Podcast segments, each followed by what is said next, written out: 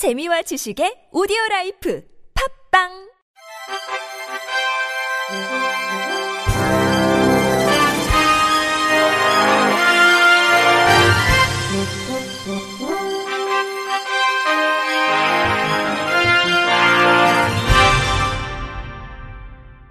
청취자 여러분 안녕하십니까?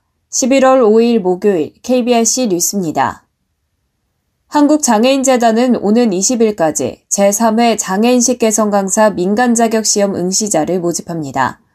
이번 장애인식 개선 강사 시험은 1단계 실기 시험, 2단계 필기 시험, 3단계 연수로 진행됩니다. 실기 시험의 경우 기존 오프라인 방식에서 본인의 강의 시연 영상을 제출하는 비대면 방식으로 대체됐으며 모든 과정 통과 시 자격증을 최종 획득할 수 있습니다. 참가 신청은 20일 오후 6시까지 재단 홈페이지에 안내된 양식과 증빙 서류를 구비해 이메일로 접수하면 됩니다. 세부 지원 자격, 시험 과목 및 합격 기준, 신청 서류 등 자세한 사항은 재단 홈페이지 공지사항 또는 지원기획팀으로 문의하면 됩니다. 서울 북부지법은 어제 장애인복지법 위반 혐의로 기소된 장애인 거주시설 인강원 생활지도교사 김모 씨와 조모 씨에게 징역 10개월에 집행유예 2년, 사회봉사 80시간을 선고했습니다. 같은 혐의로 재판에 넘겨진 박모 씨와 광모 씨는 징역 6개월에 집행유예 2년을 선고받았습니다.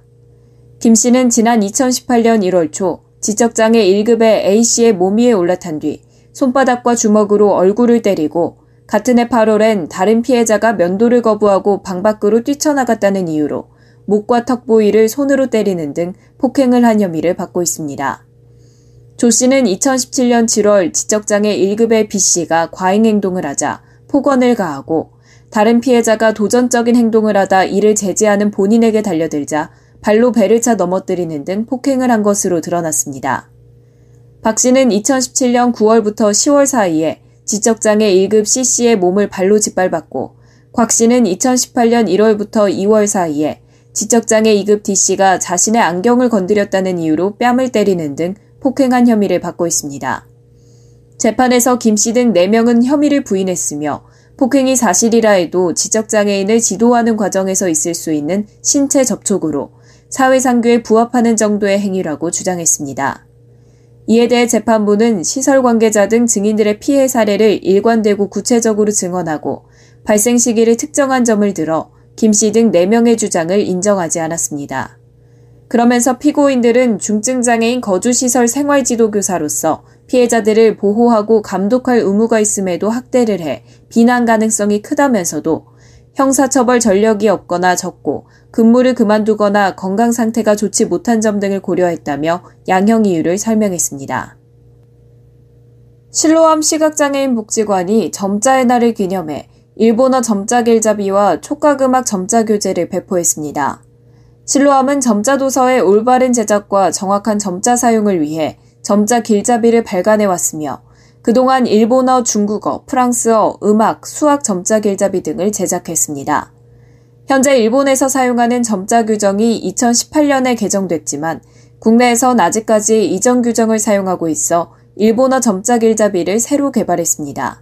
촉각음악 점자 교재는 시각장애인들이 음악 점자를 좀 더 쉽고 흥미롭게 학습할 수 있도록 음악 기호와 악보를 다양한 촉감 스티커로 표현했습니다.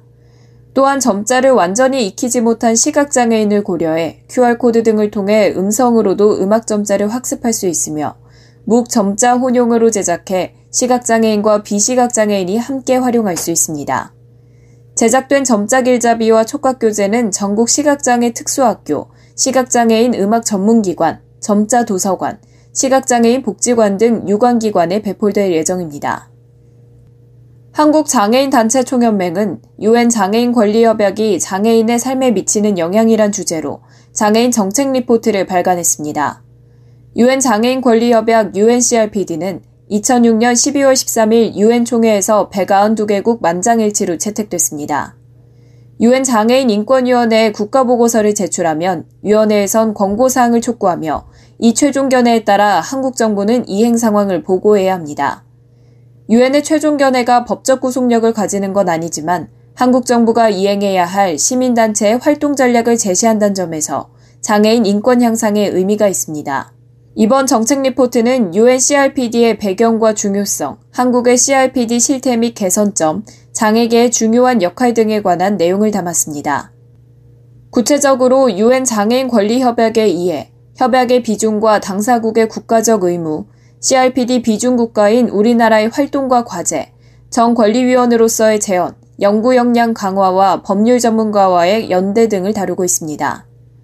한국장총은 협약이 채택되는 과정도 장애인 운동단체들이 주도했듯이 NGO와 DPO 등의 정치적 참여가 실현되지 않는다면 큰 변화를 기대하기는 어렵다며 협약의 이행 촉구를 위해선 장애계의 적극적인 모니터링과 참여가 필수라고 강조했습니다.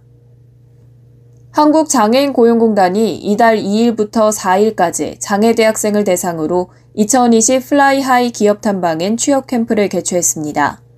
매년 방학 기간 중 집합 방식으로 이뤄지던 취업 캠프는 올해 코로나19로 인해 온라인으로 운영됐습니다. 이번 캠프는 6편의 취업 특강, 두 곳의 기업 탐방과 함께 선배와의 대화, 멘토링 등으로 구성됐으며 참가자가 요청하는 경우 개별 진로 컨설팅까지 이어질 수 있도록 지원했습니다. 1일차엔 청년 고용 정책, 진로 적성 탐색, 면접 준비 전략, 포트폴리오 작성법, 기업 정보 탐색과 기업 탐방 등을 교육했습니다. 2일차엔 라이브 방송으로 취업 콘서트와 소그룹 선배 멘토링이 이어졌고, 마지막 3일차는 취업 선배 특강, 목표 설정과 시간 관리 등이 진행됐습니다. 특히 2일차 라이브 방송에선 유튜버 현링이 동시대를 사는 장애를 가진 젊은이로서 사회에서의 역할과 자기 표현 등 이슈를 공유하고 공감하는 시간을 가졌습니다. 한국장애인단체 총연맹이 오는 18일까지 장애인단체 실무자들을 위한 온라인 자기관리 특강, 업스쿨 직무 공감 과정 3 참여자를 선착순 모집합니다. 유튜브 실시간 라이브를 통해 19일 시작되는 이번 교육은 연말 반복되는 과중한 업무로 인한 실무자의 소진 방지와 동기부여를 위해 기획됐으며 전국 장애인단체 실무자라면 누구나 신청 가능합니다. personal branding 분야 전문가인 하정현 강사를 초빙해 자기관리와 소속감, 정체성을 주제로 포스트 코로나 시대의 personal branding 전략에 대한 특강을 진행합니다. 수강생들은 교육 중 강사와의 실시간 채팅을 통해 평소 해결하기 어려웠던 실무 고민을 해소할 수 있습니다. 신청 접수는 카카오톡 채널 역량 강화 교육 업스쿨에서 친구 추가 후 가능하며 교육 정보 확인, 신청은 물론 카카오톡 1대1 상담 창구도 운영 중입니다. 끝으로 날씨입니다. 6일은 전국이 흐린 가운데 오후부터 중부지방과 남해안, 제주 등지에서 빗방울이 떨어지겠습니다. 예상 강수량은 5mm 미만입니다. 아침 기온이 소폭 오르면서 전국 대부분 지역에서 10도 내외를 보여 추위가 다소 누그러지겠는데요. 다만 중부 내륙에선 아침 기온이 5도 내외로 낮겠습니다. 자세한 기온 살펴보면 서울은 9도, 춘천 5도, 청주 7도, 세종 4도 나타나겠고요. 울산은 9도 보이겠습니다. 낮 기온은 제주가 22도, 부산 20도, 광주 19도 나타나고요. 청주는 16도, 춘천 14도, 서울은 14도 나타나겠습니다. 미세먼지는 전 권역에서 좋겠습니다. 보통에서 좋음 수준 보이겠고요. 새벽부터 아침 사이 내륙을 중심으로 짙은 안개가 끼는 곳이 있어서 교통 안전에 유의하셔야겠습니다. 오후부터 강원 산지엔 바람이 강하게 불겠습니다. 강원 영동과 경북 북동 산지, 경상 동해안은 대기가 건조해서 산불 등 각종 화재 예방에 유의해 주시기 바랍니다. 지금까지 날씨였습니다. 이상으로 11월 5일 목요일 KBRC 뉴스를 마칩니다. 지금까지 제작의 안재영, 진행의 최유선이었습니다. 고맙습니다. KBRC